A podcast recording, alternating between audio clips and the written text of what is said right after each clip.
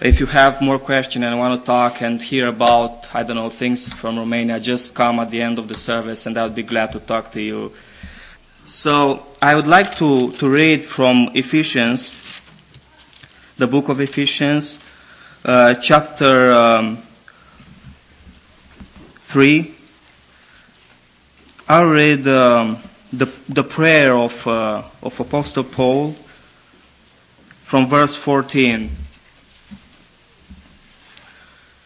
Ephesians chapter 3 from verse 14 it says, For this reason I bow my knees before the Father, from whom every family in heaven and on earth derives its name, that he would grant you according to the riches of his glory to be strengthened with power through his spirit in the inner man so that Christ may dwell in your hearts through faith, and that you, being rooted and grounded in love, may be able to comprehend with all the saints what is the breadth, the length, the height, and depth, and how the love of Christ, which surpasses knowledge, that you may be filled up to all the fullness of God.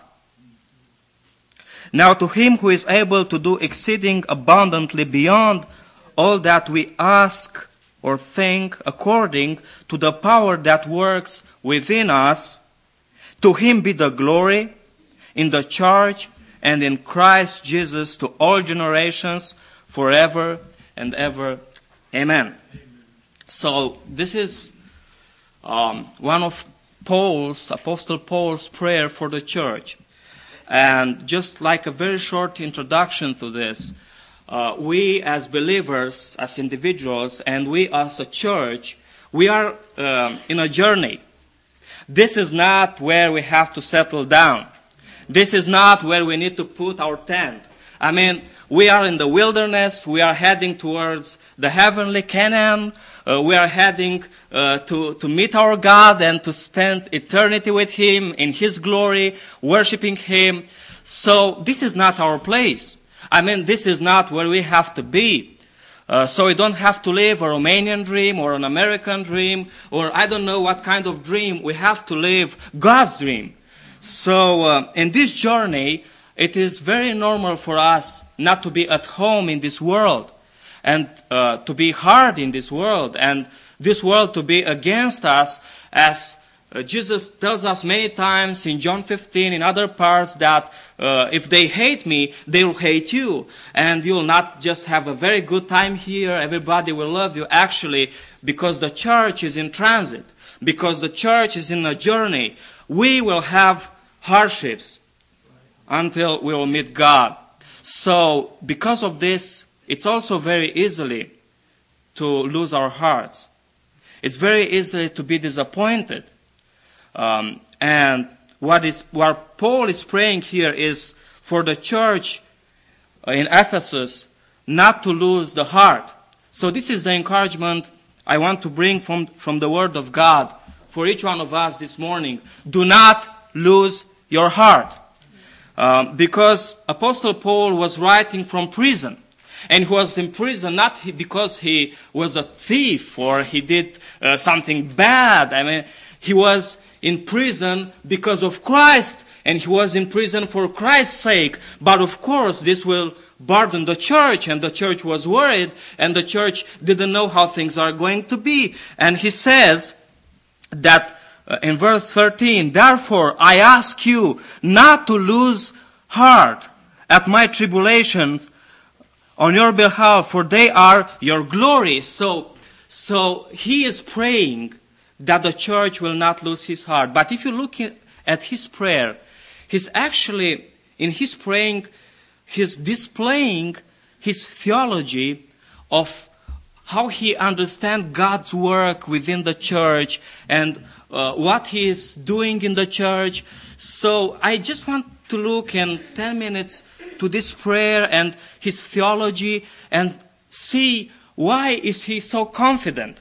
How can he say, do not lose your heart when he's in prison? I, maybe sometimes we just have a little problem, a headache, uh, a little money in the pocket, uh, so, something, and then we, we start losing our heart and we are disappointed and we say, God, why is this happening and why is this happening? And you see this man here, he's in prison, he's there for God's sake, and he say, do not lose your heart. How can he say this?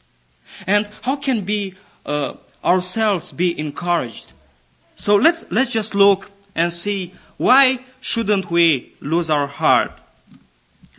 Um, what I see here is that we should not lose our heart because the triune God is at work. God the Father, God the Son, and God the Holy Spirit is at work and they have a very definite word. They know exactly what to do. They have the power to do it and they will do it.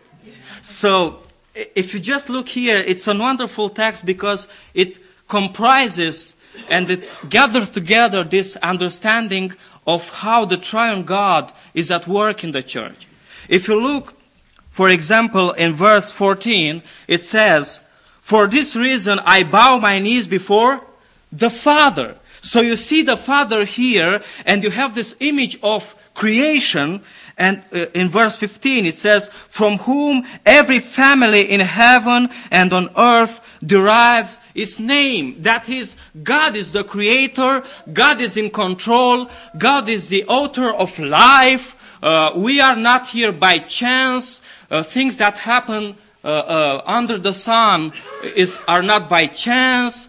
Um, I mean, also, what, what it says here is that we should be very sure that our grand, grand, grand, grand, grandfather is not a monkey, uh, but uh, we know we are created in the image of God, so we should bow down our knees before the Father, um, that He, verse 16, will grant you according to the riches of His glory. That means He's a glorious Father. He's God. He's omnipotent. He knows everything. He's present everywhere. This is the, the standpoint. You have to start from here. If you don't start from here, you lose your heart.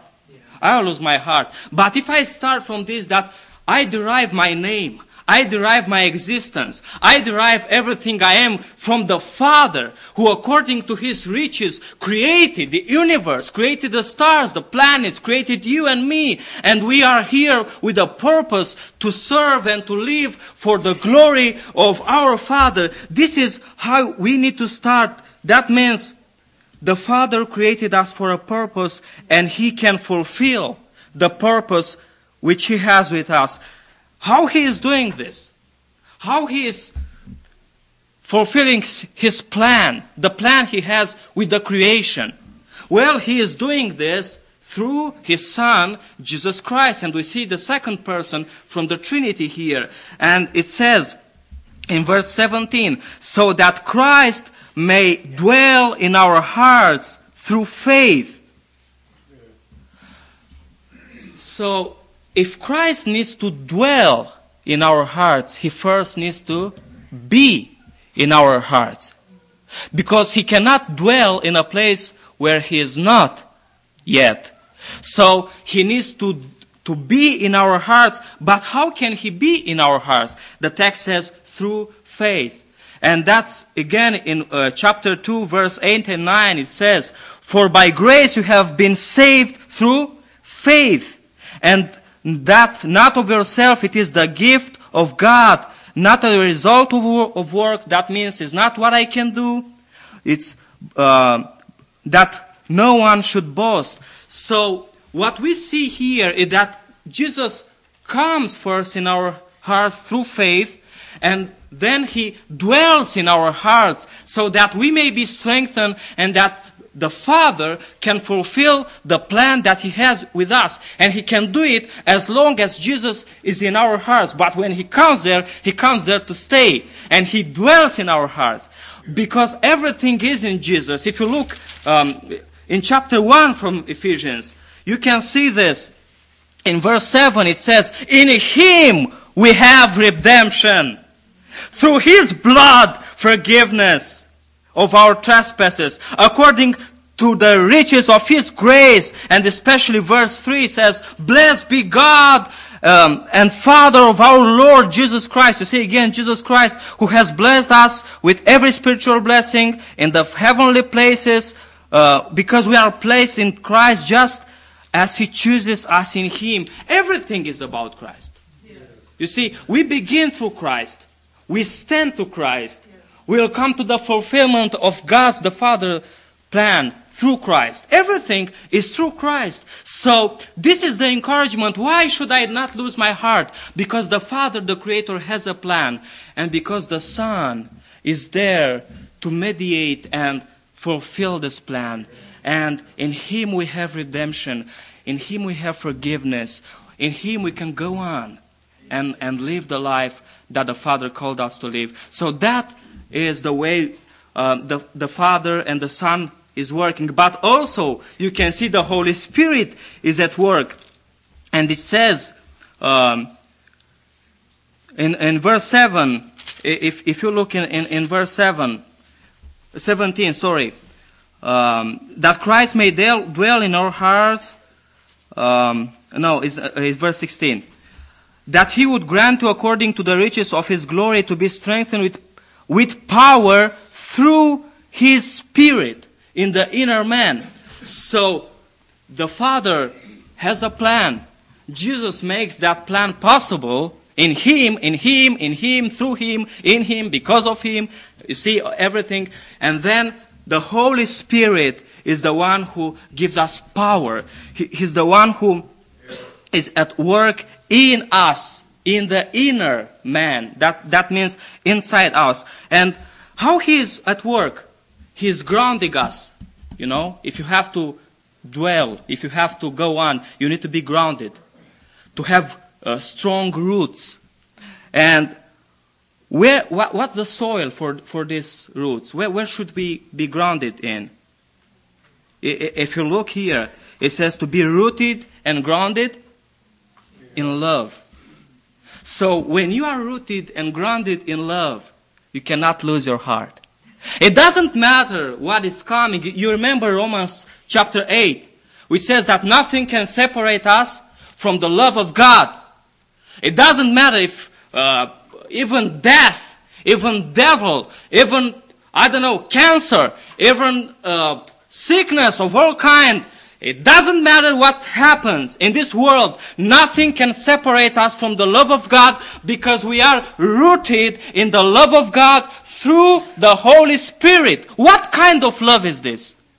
It's that kind of love that Paul is praying for the church to know. And he's praying for you to know. And God wants you to know that love. God wants you to know His love and experience His love. What kind of love is this? Well, look in verse 19. You'll see what kind of love is this. It says, to know the love of Christ is the love of Christ which surpasses knowledge. Well, that's, that couldn't work. No, no, no. So, something is wrong here. You see, it, it says to know a certain love, the love of Christ, which surpasses knowledge. How can you know something which surpasses knowledge? I can know something if it's knowledgeable, but I cannot know something if it surpasses knowledge. So there has to be something there, because if it surpasses knowledge, it means it's not in my power to know this love, because my knowledge is so limited. I know so few things. So it has to be something. What is it?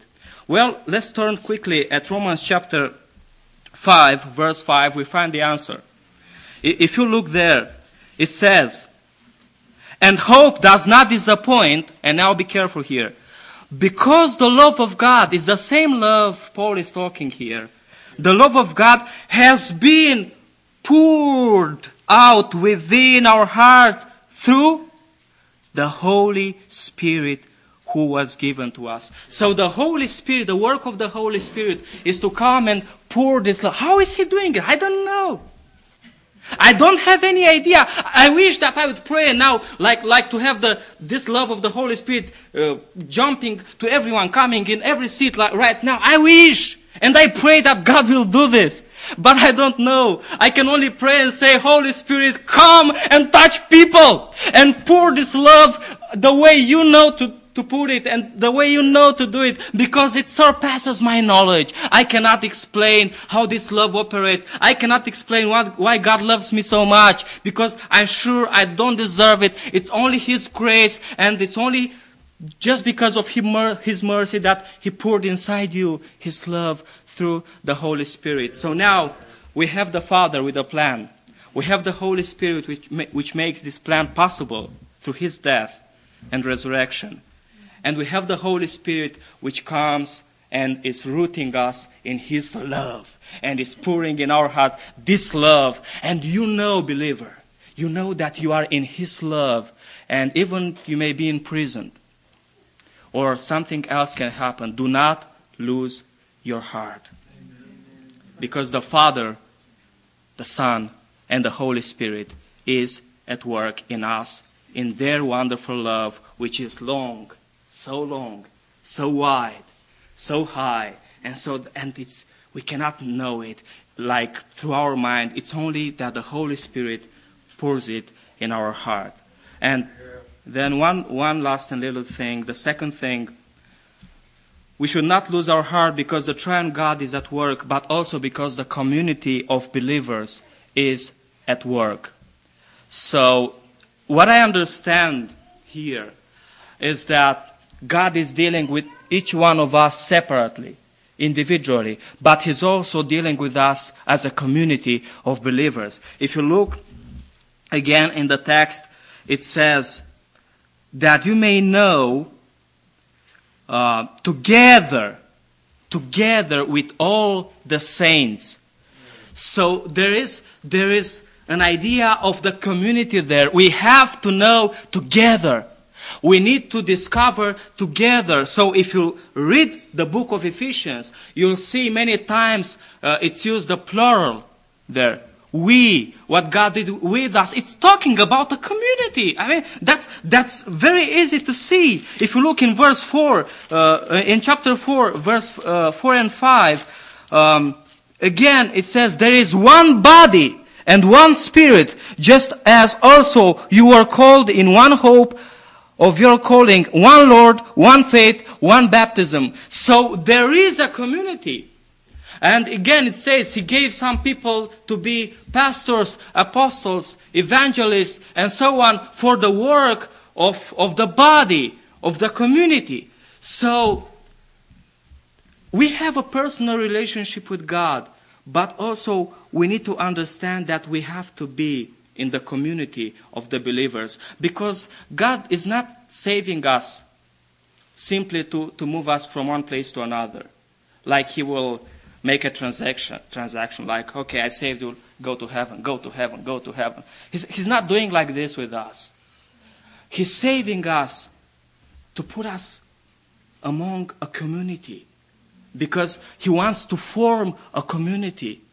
And, and that's what the Bible says. That's what Isaiah 53 says. That's what Titus 1, 11 and 12 says. That Christ died for us for two reasons, not only for one. Many people believe that Christ died for us just so that we cannot go to hell. It's not true. He did die for this, but it says that He died for us to deliver us from, from our sins, but also to form a community of believers who will worship God. So we need to understand this community and be in community. Because in Romania, some people can say, I can stay at home. I don't need to come to church. I don't need to be in the community. Well, that's not, not what the Bible says. You see, the, the body, you, you need hands, you need feet, you need eyes, you need all of this. So when you are disappointed, I, I even heard here today, we can share our prayer needs. We can pray for each other. We can encourage each other. We can say, brother, sister, I'm with you on this. I'll pray for you. You know, that means to be in a community. That means that God provided a place for us where He is shaping us, and it's a place where we can exercise this each other to one another, each other to one another. So that's why community is important. I'll just finish this didn't help me too much. I, I'll just finish by saying this do not lose your heart. I don't know what problems you may face. Maybe you may uh, be tempted to think that God has forsaken you, um, that maybe He's at work with someone else, but He's not at work with you. Just bow down your knees before God and look at the work of the Father, the Creator, the planner. He has a plan. Look at the work of the Son, in whom we have everything. Everything is attached to the Son. And look at the Holy Spirit, which pours this love in our heart and is rooting us in the love of God, and nothing can separate you from the love of God. And also look at the community of believers where God has brought you in so that He can shape you here and He can form you here. And you have this way to exercise the one another. But to be in Christ, like the Christ to dwell in you, you need first to be in Christ. And that is repentance. And I want to close, and I want to be, uh, I, I wanted to close with this because I want you to remain with this. If you didn't repent, if you didn't accept Jesus as Savior and Lord, you have to do it today. And when you do this, you just enter in a new world, which is as I described it earlier. But you have to make sure that you repented of your sins because God is calling us to do this. May the Lord bless you in Jesus' name. Amen.